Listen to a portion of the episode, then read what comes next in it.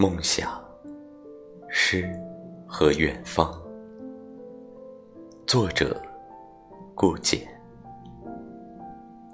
做一个梦想的朝圣者，心里怀揣着诗和远方。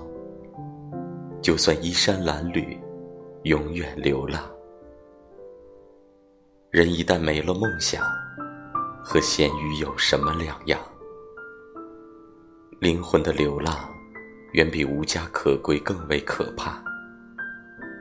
我可以为了梦想四处飘荡，却不能让我的灵魂无处安放。